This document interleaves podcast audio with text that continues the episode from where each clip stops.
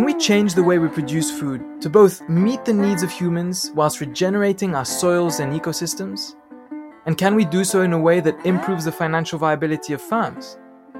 These questions are becoming increasingly urgent to answer, and we're here to investigate a promising technique called agroforestry in order to find out how it can help us with these challenges. We'll be interviewing farmers, scientists, and other experts to share with you their experiences, practical advice, and scientific research.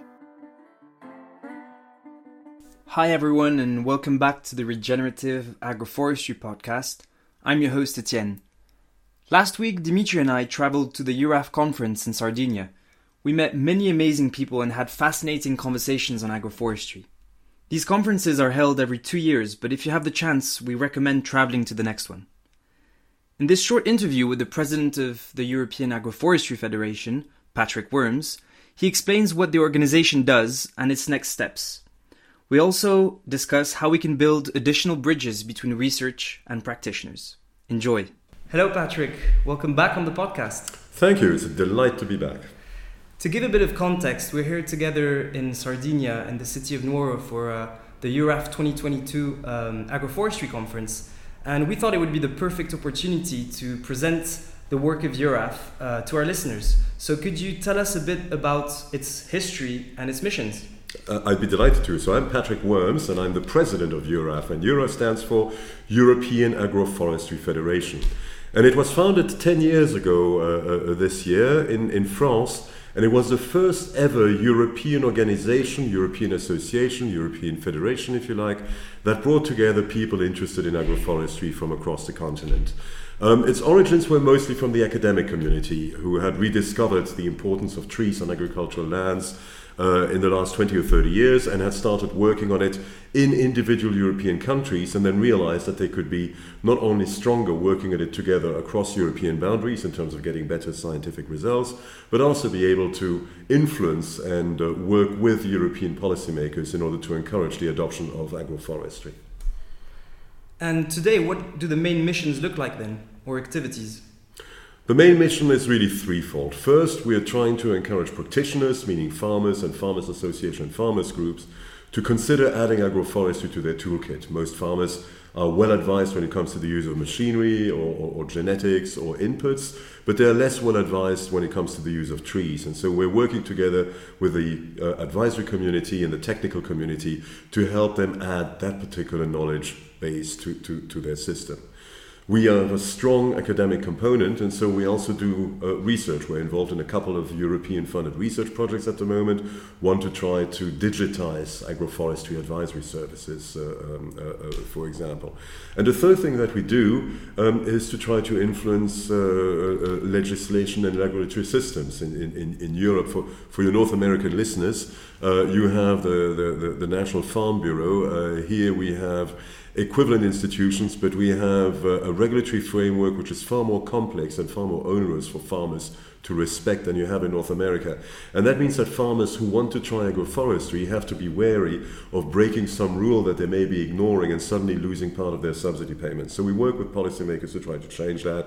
And we also work with policymakers at a more, at a more conceptual level. For example, if you look at the uh, the, the, the, big strategies that the European Union proposed last year the biodiversity strategy, the forestry strategy, or the farm to fork strategy each of them make prominent mention of agroforestry as a result of the conversation we had with policymakers at that level.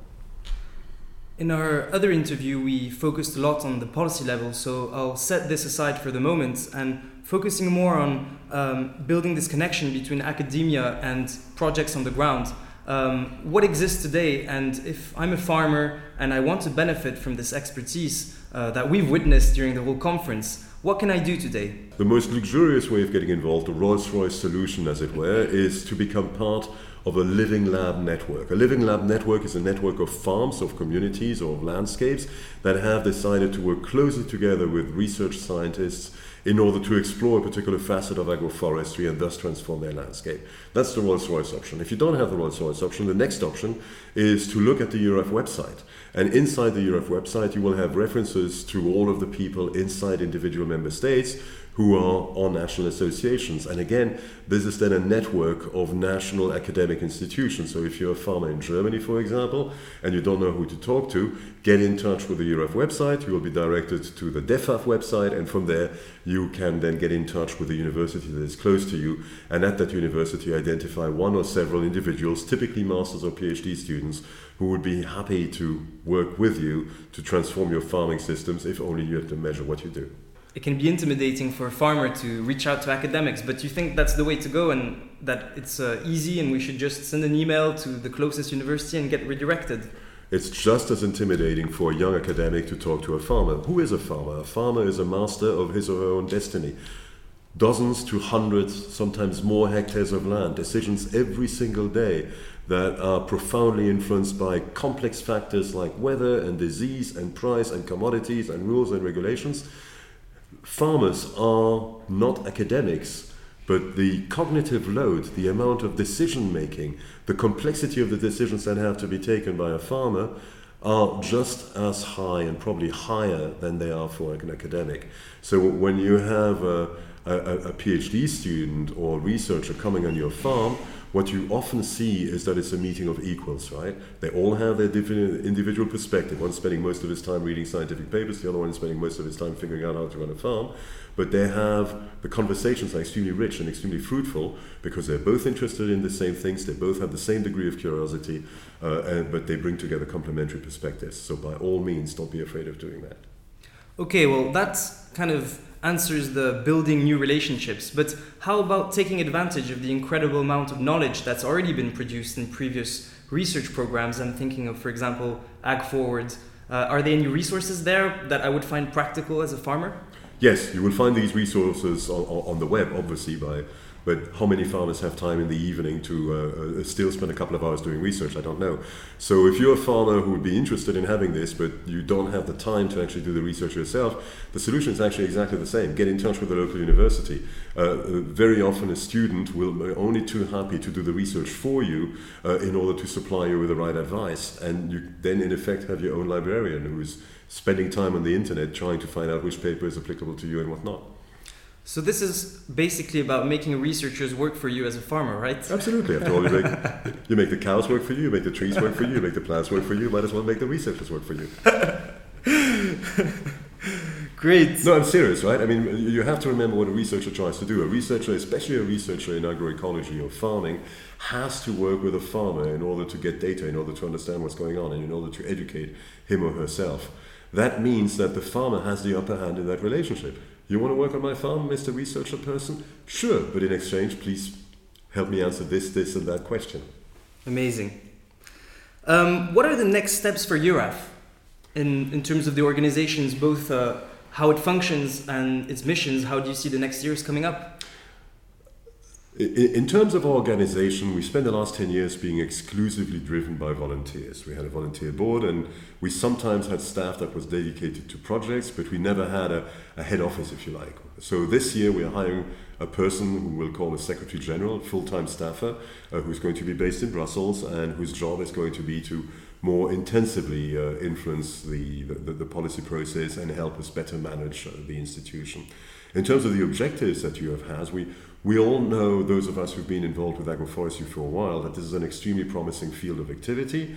But I think we're all impatient to see more farmers practice it and more farmers adopt it and more farmers trial it than is currently the case. And those of us who work at the climate modeling side will understand how the increasing urgency of that arises. Um, the, the resilience uh, the, the, the, impact on resilience of agroforestry based systems is becoming increasingly important as weather patterns change more and more.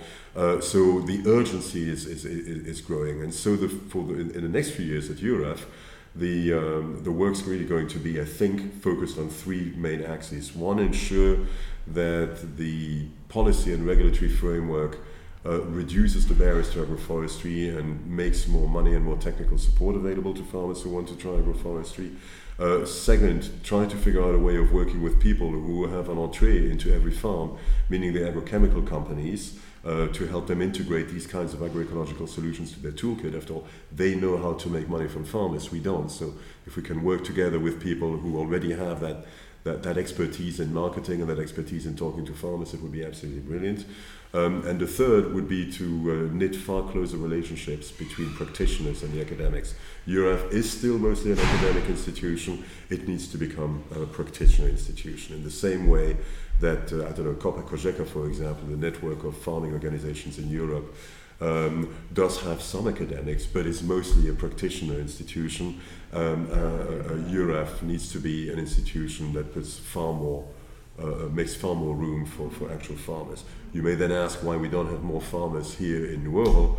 Well, it's spring, farmers are busy. You know, it's the wrong time to have farmers at a conference. For the moment, the organization of EURAF seems to be a lot about sharing peer to peer between researchers, and I'm wondering can we uh, think of evolving the organization towards uh, more peer-to-peer exchange even through farmers or do you think that the identity of EURAF is research and farmers need to organize in other types of organization that can collaborate no, absolutely not. I think your, your assessment of what EURAF is is skewed by the fact that we are at a scientific conference. So by definition, you have mostly researchers. But when you look at the, the people who are involved in EURAF at the level of the individ- uh, at the level of the countries or the members, uh, you find that the majority are actually practitioners. And some of these practitioners are part of research projects through Europe, Horizon Europe projects and what have you. But the vast majority are just practitioners that are happy to talk to what they consider to be technical advisors in order to improve the agroforestry system. So that's already happening, and we just need to ensure that it happens more and more. Now, EURAF is a European federation. So yes, we have some individual members. If you want to give us 30 euros and become an individual member, feel free. I'll give you my account number, well, our account number.